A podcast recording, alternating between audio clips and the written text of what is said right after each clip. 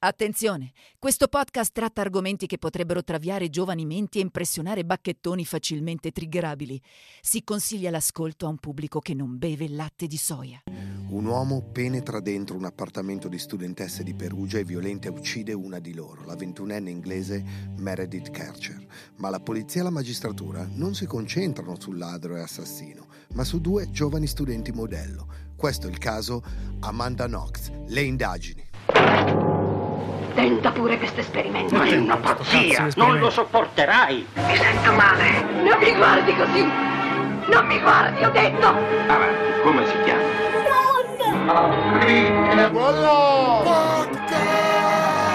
Sono loro i veri assassini. Devono pagarla. Ah, è un'opera meravigliosa. È un'opera meravigliosa. Benvenuti alla nuova puntata di Non aprite quella podcast. Un podcast che parla di misteri irrisolti, di crimini inquietanti, di fatti spiegabili per la scienza e o Eric Clapton. Eh, quante cose da spiegare Eric Clapton. Io sono J-Ax e qui in diretta ma registrata dagli studi Willy Lormo nell'unica zona ancora non gentrificata di Milano ho con me il dottor Pedari, Matteo Lenardon, il Salve. famigerato Salve a e tutti. Basta. Basta. Abbiamo cominciato la settimana scorsa un caso bomba, quello dell'omicidio Kercher, e possiamo dirlo, abbiamo offerto una visione alternativa rispetto a quello che in Italia vi hanno sempre raccontato. Beh, direi di sì. Guardate le rappresentazioni del caso che fanno ancora oggi i cosiddetti esperti di crimine nelle loro trasmissioni. Guede viene accantonato e ci si concentra solo su Amanda Knox come la mente dell'omicidio, come la vera colpevole. Sì, assolutamente. Anche nei podcast, diciamo, non solo le trasmissioni, anche gli altri podcast. In questa puntata sentirete invece come un caso sia stato costruito non su delle prove fisiche, ma su delle osservazioni, sulle sensazioni di gente che si ritiene esperta di queste cose. Giusto Matteo? Non, so, non riesco più a fare le virgolette con le dita. Cioè, Si sentono comunque, si sentono anche si per chi... sentono anche per chi non guarda. Esatto. ok. Sì, perché è bene anche ricordare che la TV, in generale la stampa, sono pieni di questi personaggi che vengono definiti profiler o criminologi. Solo che è una pseudoscienza, non esiste una scienza esatta, no? Cioè, ti dicono una cosa del genere, certo, lui ha ucciso la sua fidanzata perché da bambino il suo Teletubbies preferito era quello verde. Quindi, cioè, in base a cosa lo dici? Boh.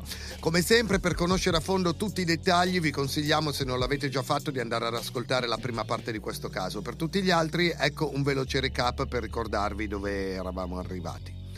Siamo a Perugia nel 2007. Un giovane ragazzo di origini ivoriane, Rudy Guede, compie una serie di furti fra Perugia e Milano. L'uomo sembra infatti avere tre passioni: giocare a basket, rubare in casa degli altri e cagare senza tirare l'acqua.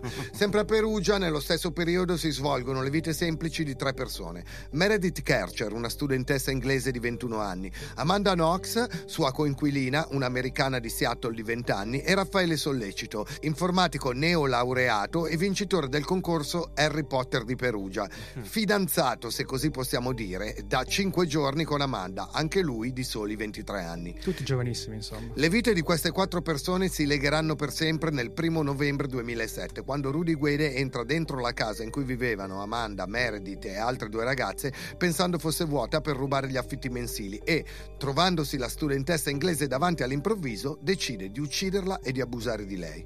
Il giorno dopo, trovando la casa sottosopra, Amanda e Raffaele chiamano le forze dell'ordine. Ma la polizia, invece di cercare un ladro entrato da una finestra sfondata con un sasso, sospettano da subito di Amanda e Raffaele. Esatto, è il capo dell'omicidi stessa a tirare occhiatacce anche verso Raffaele e Amanda, perché si consolano a vicenda accarezzandosi e scambiandosi qualche bacio, che perché evidentemente a Perugia prendono proprio sul serio la questione medievale, sai che Perugia è Certo. città medievale, quindi è giusto che la gente stia per i cazzi Baci, loro, perugini. baci fate dopo sposati e basta. E solo con un lenzuolo in mezzo, Esatto. dove c'è un buco. E mentre tuo padre ti guarda e dice no, di meno, perché ti guardo e anche Gesù ti guarda dall'alto. Insomma, il loro sospetto, a parte appunto questi baci, è il fatto che abbiano ritrovato Meredith coperta appunto da una coperta, un modo operandi da donne, secondo gli esperti perugini, insomma. E dopo essere rimasti fuori oltre un'ora, Amanda e gli altri vengono accompagnati in questura per raccogliere le loro testimonianze. Alle 14.30 arriva intanto il procuratore Mignini, che sarà uno dei protagonisti assoluti di questo caso, ricordiamocelo sempre. E nella scorsa puntata vi avevamo accennato della sua cultura profondamente cattolica e diciamo anche conservatrice, cioè penso che sarebbe d'accordo anche lui. Conservatrice direi poco, comunque. Conservatrice sotto steroidi. Ho controllato, Mignini è in pensione. Ok, meno male. Si è ritirato. Bella per Perugia. Eh.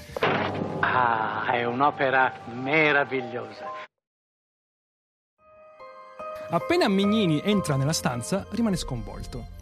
Ci sono tracce inquietanti di dita insanguinate sui muri e anche sugli armadi. Sotto la coperta vede la giovane vittima praticamente nuda, con un cuscino sotto il sedere e le gambe aperte. Siamo nel periodo di Halloween e del giorno dei morti, ed è osservando la scena del crimine che comincia a formarsi subito l'idea fra gli inquirenti che si tratterebbe di un crimine sessuale pagano. Che è differente da un crimine sessuale cattolico. Cioè, lo- loro hanno iniziato perché era Halloween, praticamente. Comunque le persone che appunto vedono Meredith così pensano che sia appunto un crimine sessuale pagano o addirittura comunque qualcosa di anticristiano. E Mignini comincia a ipotizzare anche che la vittima avrebbe potuto conoscere il suo o i suoi aggressori. Il patologo accorso sulla scena chiede la possibilità di prendere la temperatura di Meredith, ma Mignini glielo proibisce per... Preservare il corpo per la scientifica di Roma in arrivo. E qui abbiamo il primo eh, gigantesco, ma che cazzo state facendo? Secondo voi perché? È perché è importante prendere la temperatura. È fondamentale, non è No, importante. è fondamentale per eh, stabilire l'ora del decesso. Esatto. E infatti non aver preso la temperatura renderà al patologo sulla scena e a tutti gli altri quasi impossibile determinare accuratamente l'ora della morte. E questo verrà usato dall'accusa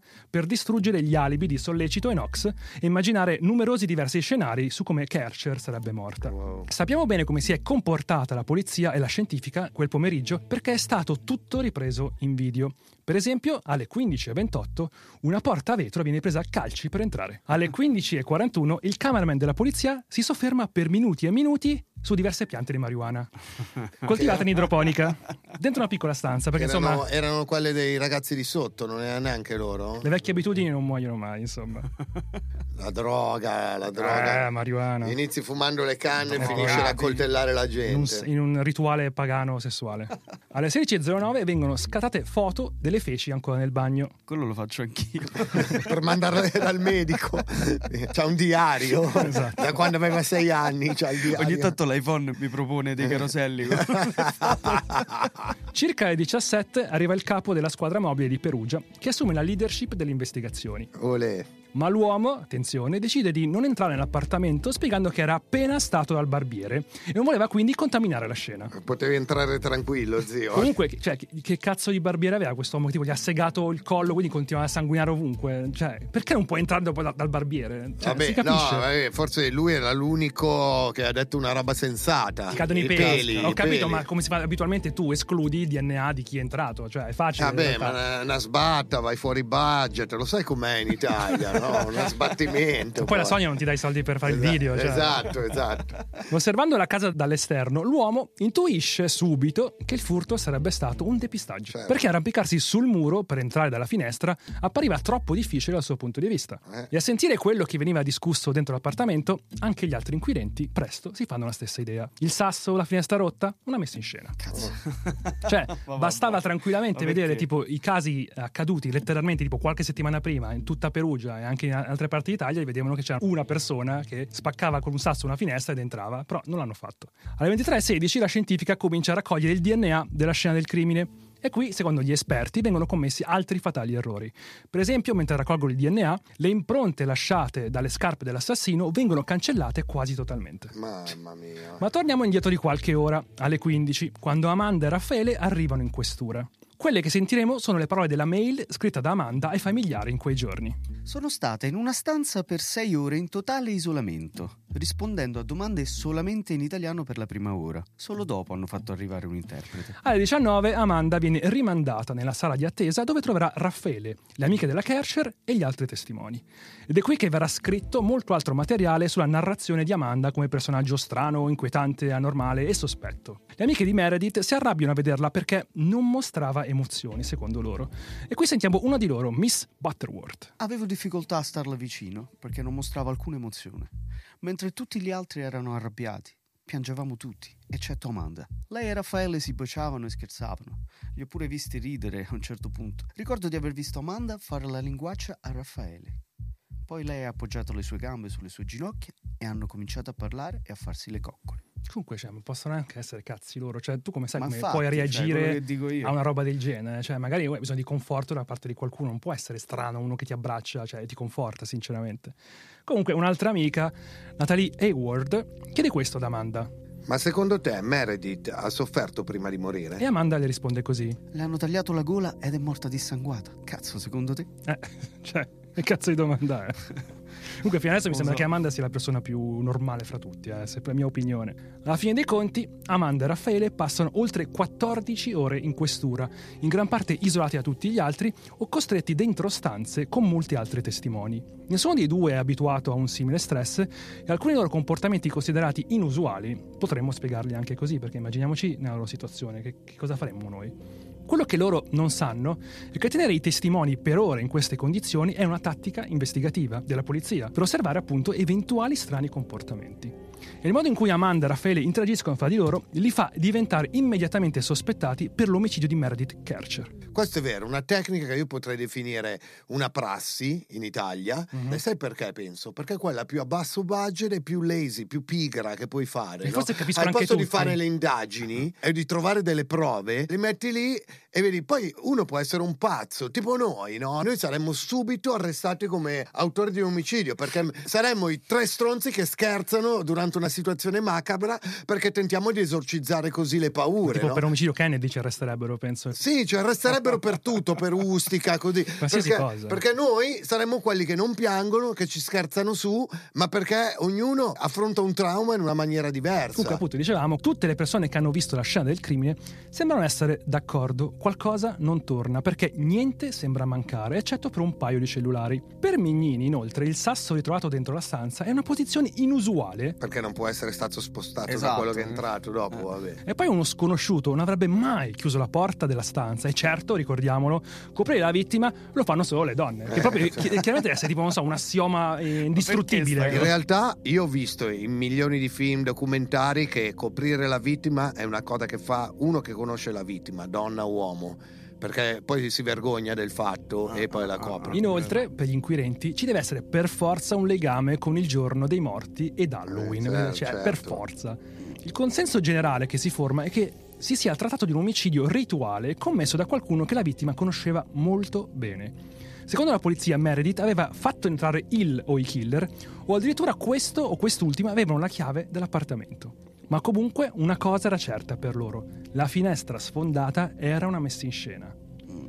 I leader dell'investigazione decidono di far passare la notte in questura ad alcuni testimoni interessanti per vedere cosa sarebbe accaduto a loro sotto stress. Fra di loro ci sono ovviamente Amanda e Raffaele. Inoltre, fra i tre coinquilini di Meredith, Amanda è quella che si sta comportando in maniera più strana, quindi decidono di farla tornare sabato mattina alle 11.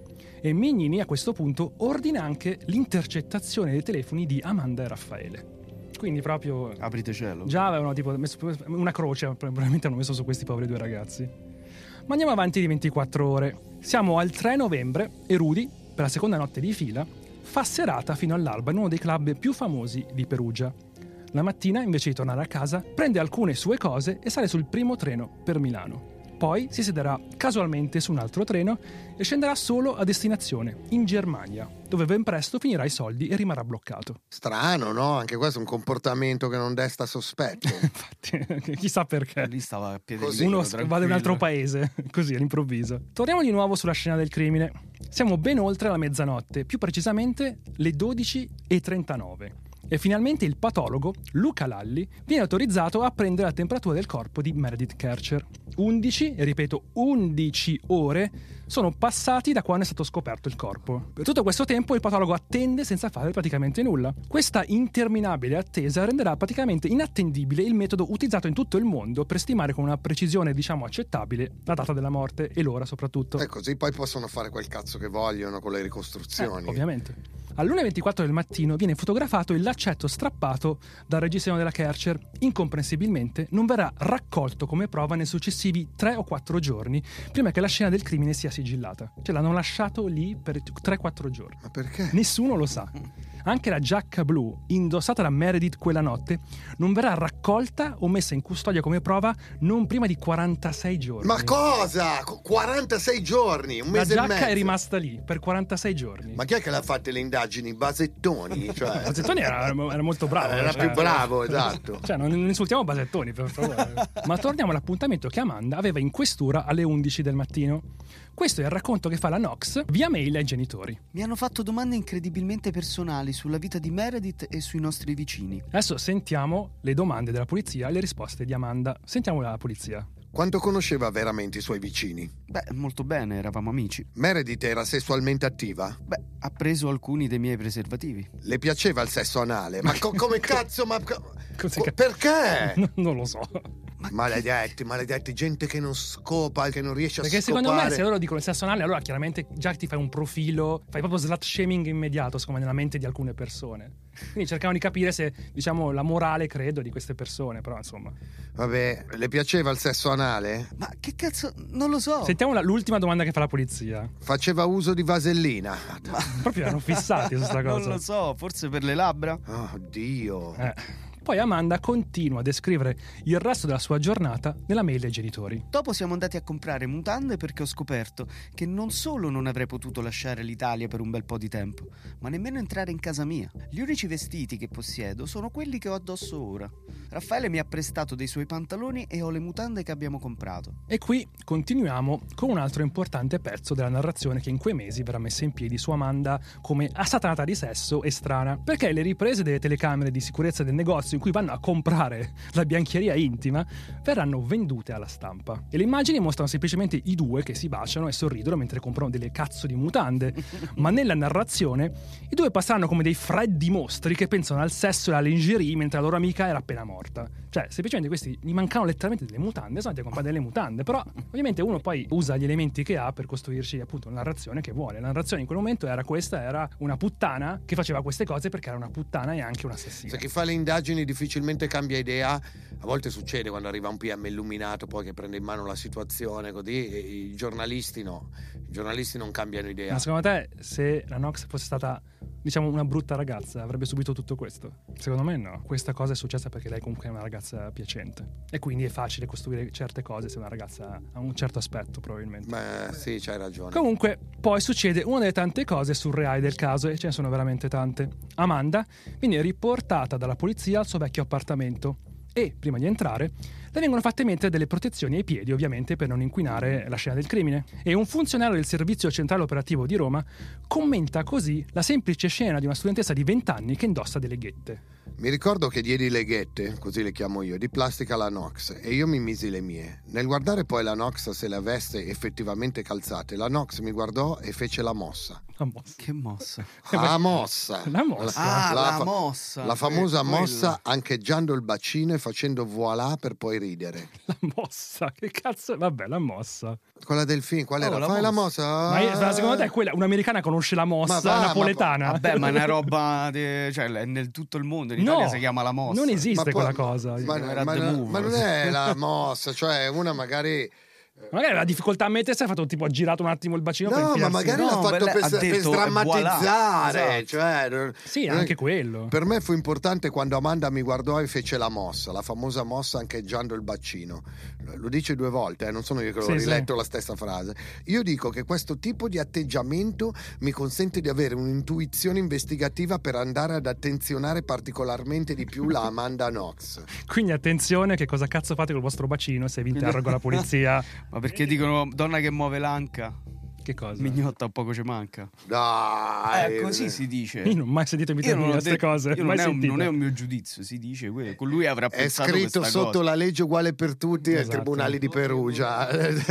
Saggezza popolare, eh, io. È scritto tipo sulla lapide anche di Margherita Hack, Di Jim no? Morrison. Giusto, perché Jim Morrison. quelle frasi che rimangono nel E cuore. Merini pure. delle- Esatto. A quanto pare alcuni funzionari della polizia hanno capacità intuitive apparentemente sovrannaturali e riescono a capire il tuo coinvolgimento in un crimine in base al movimento del bacino.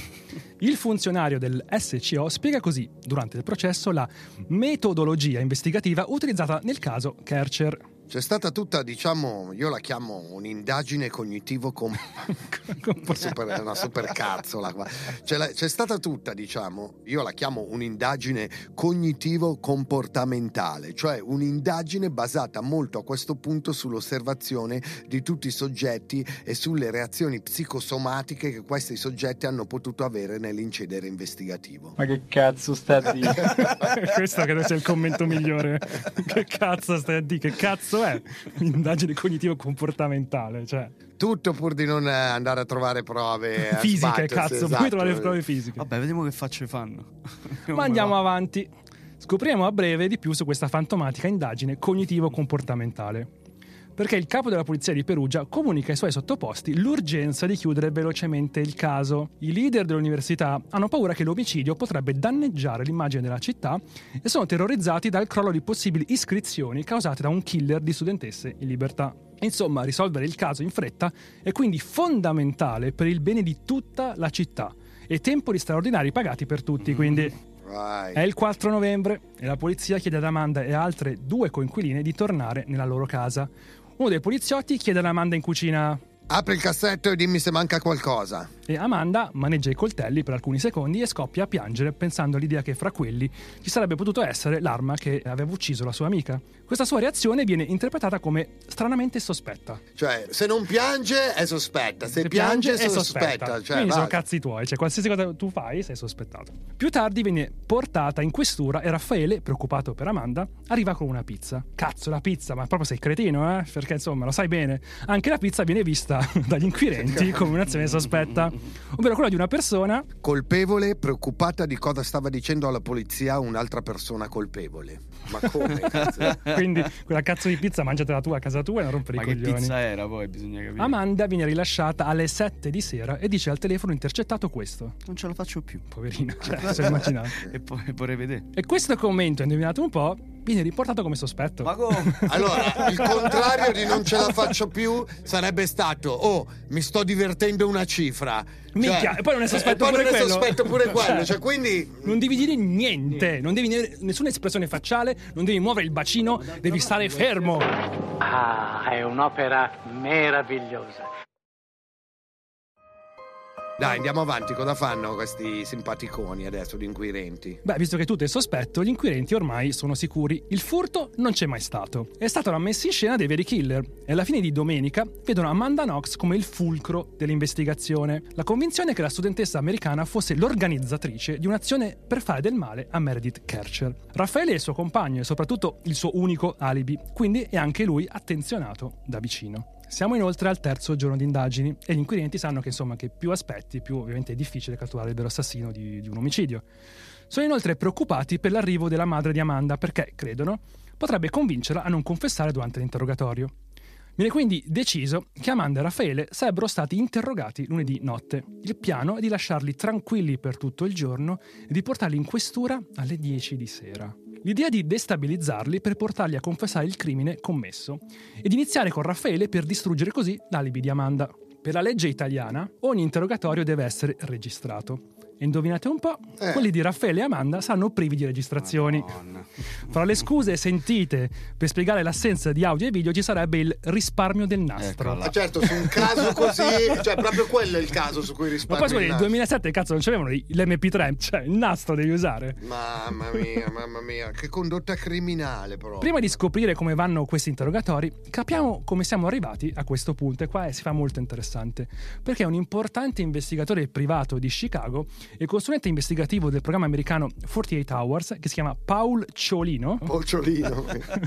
che nome de- Madonna, della Madonna, Paul Ciolino. Bello. Viene inviato in quei giorni a Perugia per capire perché una ventenne americana fosse finita accusata di un omicidio così orribile. Intervista allora un importante commissario coinvolto nel caso, che spiega così il suo metodo investigativo e come sono arrivati a sospettare di Amanda Knox. Sentiamo Ciolino. Come sono caduti i sospetti su Amanda Knox? Beh, noi siamo in grado di stabilire con esattezza la responsabilità responsabilità di qualcuno osservando i sospetti con un'indagine cognitivo co- Figa. Non riesco neanche a dirla sta stronzata.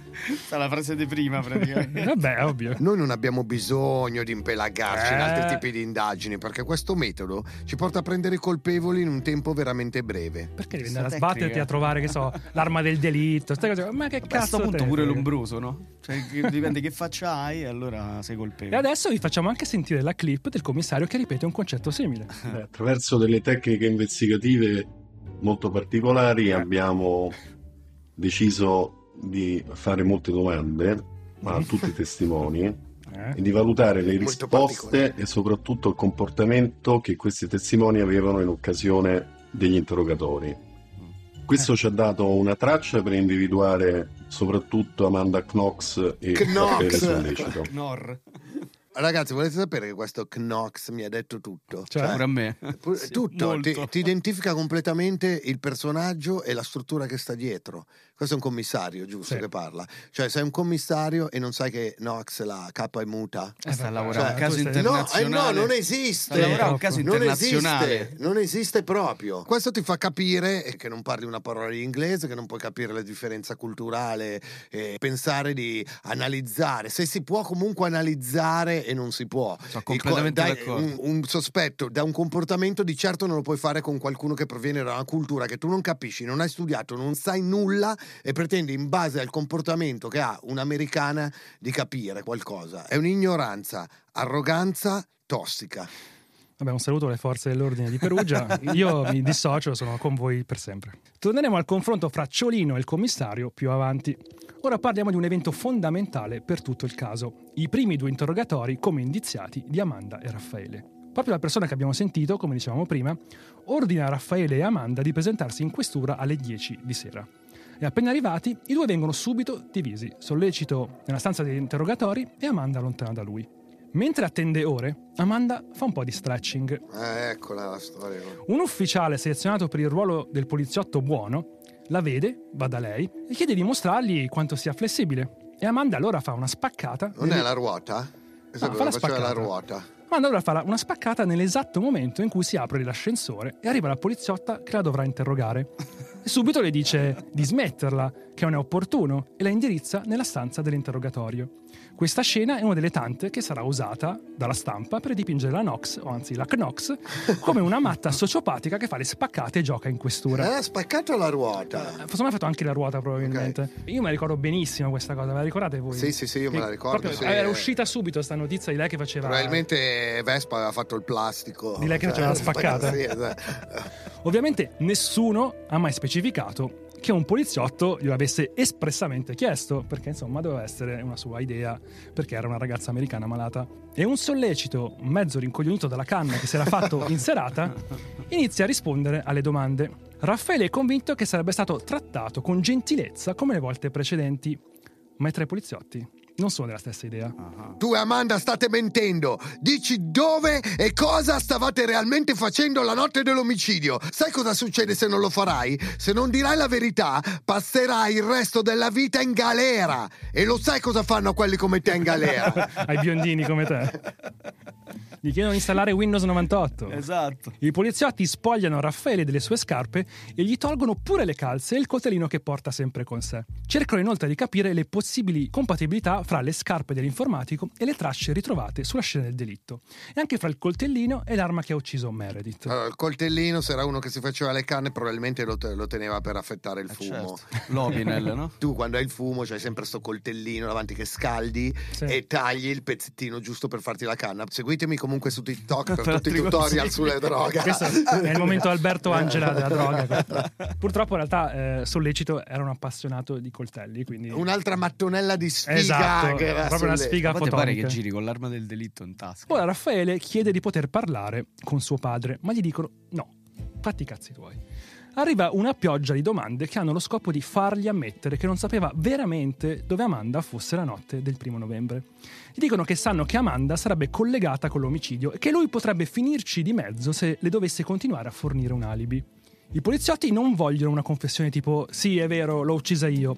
Vogliono solo smontare il suo alibi per poi andare da Amanda subito dopo. Qui dobbiamo subito parlare di come si è svolto l'interrogatorio. Hanno chiamato Raffaele di notte, senza alcuna prova contro di lui, di un suo collegamento nell'omicidio, non gli hanno comunicato di essere una persona sospettata e non gli hanno detto di poter chiamare un avvocato. È illegale. Via qua. È illegale. Basta. Così, dopo ore, la mente di Raffaele comincia ad accettare le teorie proposte dai suoi interrogatori. Forse era vero, forse non sapeva esattamente, minuto per minuto, dove fosse stata tutta la notte Amanda. Vabbè, certo, dopo che ti torturano, ti privano del sonno, cioè cominciano a farti credere che se gli dici quello che vogliono sentirsi dire te ne puoi andare. Ci sono tantissime Eh, eh, la tecnica è quella. eh. testimonianze, tantissime ricerche che appunto dimostrano che se tu interroghi una persona per X ore, a un certo punto quella persona ti dirà qualsiasi cosa, tipo ti Certo. confesserà anche appunto di aver ucciso Kennedy, anche se è nata 50 anni dopo. Intorno alla mezzanotte Raffaele ammette che Amanda non rimase al suo fianco per buona parte della notte e che non solo non sapeva dove fosse andata, ma che Amanda gli avesse chiesto di mentire su dove fosse stata. Alle 3.30 del mattino, dopo 5 ore di interrogatorio, Sollecito firma sostenendo una realtà che non è mai esistita e che non solo rovinerà la sua vita, ma quella di Amanda. E qualche giorno dopo scriverà questo in una lettera a diario indirizzata al padre. Non so se è giusto che debba pagare così tanto per non riuscire a focalizzare i momenti nel tempo durante il primo novembre, ma dopo questa esperienza, credimi, non toccherò mai più una canna in vita mia. un bel trip. È colpa delle canne adesso. Eh sì, eh, c'hai, c'hai dei vuoti di memoria. quindi- In questura mi hanno torturato psicologicamente, mi hanno messo in manette e mi hanno fatto denudare davanti alla scientifica. Ero persino scalzo. Non gli posso nemmeno dare colpa, data la mia coglionaggine. Per il fatto che fumo cannabis dimentico persino quello che ho mangiato e anche perché mi porto dietro un coltello per segnare i tavoli e gli alberi e lo porto talmente spesso che me lo porto anche in questura. Ma come per segnare i tavoli? Vabbè, questo era un nerd, ragazzi. Dai, per scrivere vabbè, scusa, scusa per dire- fare la- il cuoricino con scritto RA, Eh, no? Cioè. Il sollecito si pente quasi immediatamente di avere affermato di non poter confermare l'alibi di Amanda, ma ormai è troppo tardi. Una poliziotta entra nella stanza in cui l'americana sta venendo interrogata e le dice con gioia: Raffaele ha fatto saltare il tuo alibi. Inoltre ci ha detto Questa è Vanna Marchi? vai, vai avanti, vai avanti. la poliziotta era Vanna Marchi ai tempi, vai. Esattamente lei. Inoltre ci ha detto che tu gli hai detto di mentirci su dove hai passato la notte. Amanda va in panico, non riesce a capire perché Raffaele avesse deciso di mentire alla polizia. Le domande allora si fanno più aggressive. Un poliziotto trova sul cellulare della Nox un messaggio inviato da lei in italiano che dice Ok, ci vediamo dopo, buona serata. Ah, ah, Per ah, loro il messaggio è la prova che Amanda sapeva qualcosa, che durante quella notte, il messaggio era stato inviato alle 20.32, la Nox si era incontrata con qualcuno. Ci devi dire con chi ti sei incontrata dopo. Glielo chiedono decine e decine di volte. Lei spiega che era un messaggio mandato al suo datore di lavoro Patrick Lumumba. La polizia allora si convinse e il proprietario del bar in cui lavorava si fossero incontrati quella sera per poi andare all'appartamento di Meredith. Semplicemente ignoravano quello che chiunque abbia fatto inglese in terza media sa. Amanda aveva fatto una traduzione letterale dell'inglese See you later, che vuol dire ci vediamo dopo, ma in realtà può voler dire ci vediamo domani, dopodomani, la settimana prossima. Un later. futuro fra ci vediamo in futuro. Un futuro eh. indeterminato, che può essere qualsiasi tipo di futuro. E anche lì torniamo a Knox. Cioè, Esatto. se, non, se non parli inglese, vai a fare in culo. Cioè. Le poliziotte nella stanza insistono che Amanda dica tutta la verità. Gli ripetono in continuazione che finirà col passare 30 anni in prigione se non deciderà di dire la verità. Una poliziotta a questo punto la prende a schiaffi sul Esatto. retro della testa un paio di volte. Sì. O almeno questo avviene secondo il racconto di Amanda, perché la polizia l'ha smentito più volte e decidete voi chi dice la verità. Guarda, Esperienza la personale, polizia. esperienza La personale. polizia non mente mai, ragazzi. La La polizia polizia non dice mai bugie. D'accordo? Dice esperienza personale? Sai benissimo che io penso che le forze dell'ordine sono un'istituzione umana, quindi dentro c'è del bene e del male. Però una volta quando ero in manifestazione con la mia scuola e sono finito in prima fila, ci hanno portato una camionetta in piazza Duomo, ci hanno massacrato di botte, poi hanno riaperto la camionetta e ci hanno fatto uscire. E ora siete uomini, hanno detto alla fine. Picchiato, ci hanno picchiato. Però schiaffi e senza lasciarci un segno, cioè che questa è una cosa che è incredibile. Quell'esperienza ci Cioè l'esperienza vera, non eh, mi facevano un male della Madonna, ma non avevo un segno. Anzi, eri Cioè- più pulito di prima, probabilmente. Sì, Profumavi. una, una pelle linda. all'1.30 cede e comincia a parlare di visioni. Una visione che appare quando le mostrano per l'ennesima volta l'SMS mandato a Lumumba. Allora Amanda urla: È lui, è lui! Amanda spiega ai poliziotti che quella notte si è incontrata con Patrick e con lui è andata all'appartamento. Poi la Knox sarebbe andata in cucina e avrebbe sentito un urlo terrificante provenire dalla stanza di Meredith in cui è entrato il Patrick. Poi la visione si interrompe. Amanda sembra capire subito di aver fatto qualcosa di orribile e si chiude in se stessa. Non dirà più nulla di questa visione. Semplicemente alle 1.45 del mattino firmerà questa sua versione dei fatti. I poliziotti, alla vista della firma, festeggiano. Salute! Eh, abbiamo Bella, fatta. raga, abbiamo risolto Pa, sto metodo cognitivo. pa, pa, pa, Trenino. pa, Pa, pa, pa, Viva il pa, metodo cognitivo! Comportamentale, metodo cognitivo. Sì, comporta- comportamentale. Io dico, io dico cognitivo, tu dici comportamentale. Cognitivo. Comportamentale. Cognitivo. Comportamentale. Risolviamo tutti i casi così, raga. Bella tutti. sta cazzata, dobbiamo fare più spesso. Ar- Arriva anche Mignini, che cerca di estrapolare dall'American altre dichiarazioni sul finto furto. Alle 5.45 del mattino Amanda firmerà un'altra testimonianza. Mamma mia, 5.45. Alla fine dei conti, Amanda viene interrogata in una lingua che non conosce da una ventina di persone per 12 ore di fila. Un interrogatorio che termina alle 6 del mattino. Cioè Guantanamo. 12 Manca- ore di mancava fila. l'affogamento ed era Guantanamo. Waterboarding. Dopo quella notte, tutti i leader dell'investigazione concordano nel decidere di arrestare tutti: Lumumba, Basta. Amanda e Raffaele. Basta, Pigliamoli avete rotto tutti. il cazzo, tutti Tutti, dentro, tutti dentro. tranne Guede, che in Germania a mangiare i krauti. fi- Torniamo allora all'investigatore di Chicago che sta intervistando il commissario coinvolto nelle indagini, Paul Sciolino, Grande. anzi Paul Sciolino, estremamente scettico sui metodi utilizzati dai nostri inquirenti. Allora, ragazzi, voi avete arrestato Amanda senza avere neanche una prova, neanche un testimone, non avete neanche l'arma del delitto. Ma allora che cazzo ci avete? mi dica, mi convinca perché quella ragazza è colpevole. Glielo dico io perché lei stava mangiando una pizza. Ma scusi, scusi. Sciolino, Scusa, non ho capito. Sciolino pensa, aver? Sciolino pensa di aver capito male, ma poi il commissario continua. Nei primi giorni dopo il delitto avevo cercato Amanda e avendo il numero di cellulare di Raffaele ho chiamato il ragazzo per dirgli che volevo vedere tutti e due. Raffaele mi dice ok e poi gli chiedo dove erano in quel momento. Eh, ci stiamo facendo una pizza vicino all'università, mi risponde Raffaele. E in quel preciso momento seppi che Amanda era colpevole. Noi ridiamo, ma è una cosa veramente inquietante. eh. A questo punto Ciolino non riesce manco più a parlare, ma il commissario ormai è un fiume in piena. Seppi che era colpevole perché io al suo posto me ne sarei stato ripiegato in un letto a piangere e a non darmi pace perché un mio amico era stato ucciso. E Ciolino giustamente replica con quello che la scienza chiama anche biologia umana. Fu alcuni giorni dopo il delitto, ma, no, ma scu- scusi, eh, ma non pensa che dovesse mangiare? A un certo punto teneva fame questa ragazza. Ma tu ti immagini sto cazzo? Mi sta dicendo che doveva starsene a letto a piangere senza Sì, mangiare? sì, sì, è proprio quello che le sto dicendo. Seppi che era colpevole quando accadde quell'episodio. Cioè, ma ti rendi conto? Manco un ma ti immagini questo cazzo di investigatore americano che di qua dice: Ma, ma cosa cazzo Polciolino, sta, figa, sta con, succedendo? con la mascella, figa, veramente a terra. E dopo aver sentito tutto questo, Paul Ciolino non può che concludere il suo servizio dicendo solo: E questa, signore e signori, è l'accusa contro Amanda Knox. Qui Perugia, a voi Studio! Seattle. L'Italia è il paese che amo. Mamma mia. Mamma mia, e questa è anche la fine della nostra seconda puntata dedicata al caso Ho Amanda appena Knox. googlato la foto di Polciolino, è bellissimo. Ok, googolate Polciolino.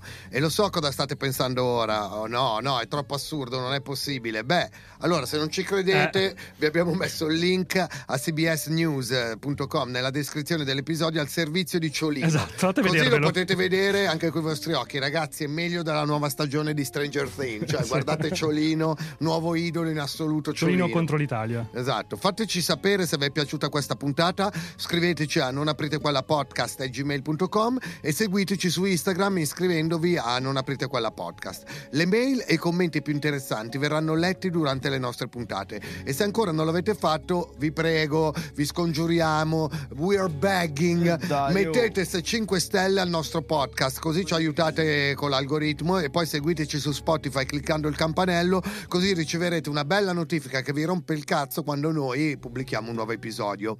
Allora, giusto per mantenere le promesse, quale commento hai selezionato per questo episodio, Pedar? Allora, questa volta ci scrive una strega.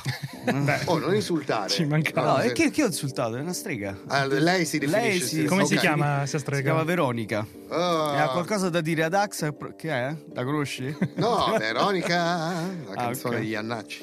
Sentiamo cosa dire Dax, che Ah, l'ultima beh. puntata si è vantato di dire ah, quanto sono figo che ho fatto il creepypasta. Eh, Sentiamo. Sì, sì, senti. Siete stati bravissimi nella puntata zero di Non aprite quella podcast. Ho solo un piccolo appunto da farvi. Ma sapete com'è? Noi streghe siamo un po' sensibili a certi argomenti. No, veramente non lo so com'è. Non ho mai frequentato una strega Il io. dio Pan, che non è una bestemmia, a cui J-Ax fa riferimento come un demone, è stato utilizzato per dare le sembianze al Satana cattolico, per sradicare il suo culto nell'Europa Eh, pagana. Porta rispetto, Hai capito? Cazzo, scusate. A causa del suo collegamento con rituali dionisiaci, a base di vino e sesso. Grazie. Insomma, un hippie ante litteram. Ok. Fate l'amore, non fate la guerra. Insieme a Dioniso e Priapo aveva solo un pensiero in testa. Hai capito? Hai capito? E tu sei, invece... un, sei un seguace di Pan, Tu Pedar. hai sbagliato, hai sbagliato. Pedar Pan! È il nuovo nome, Pedar Pan! Bella. Insomma, stai dicendo che tu hai sbagliato a usare. Sì, ma io non niente. eh, io Allora, sei tu che hai il mio, sbagliato. Reta- il mio retaggio, No, sbagliato. il mio retaggio cattolico, non è che non sbaglia, cioè, comunque... Porta rispetto alle streghe. Ok, porterò, scusate a tutte le streghe in ascolto e scusami Pan, perdonami Pan.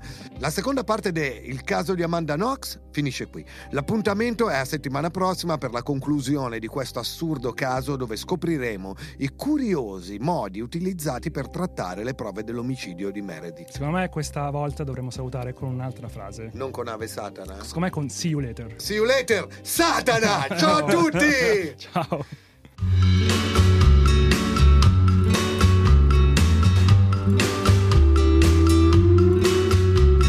Non aprite quella podcast è una produzione Spotify Studios in collaborazione con Willy Lorbo, scritto da Matteo Lenardon. Produttori esecutivi Alessandro Aleotti e Jacopo Penzo, fonico Marco Zangirolami. Riprese Francesco Colombo, line producer Alberto Marin, assistente di produzione Alberto Turbofiocco Carrato. Ascolta il wrap cap della puntata di Pedar su Instagram all'indirizzo non aprite quella podcast.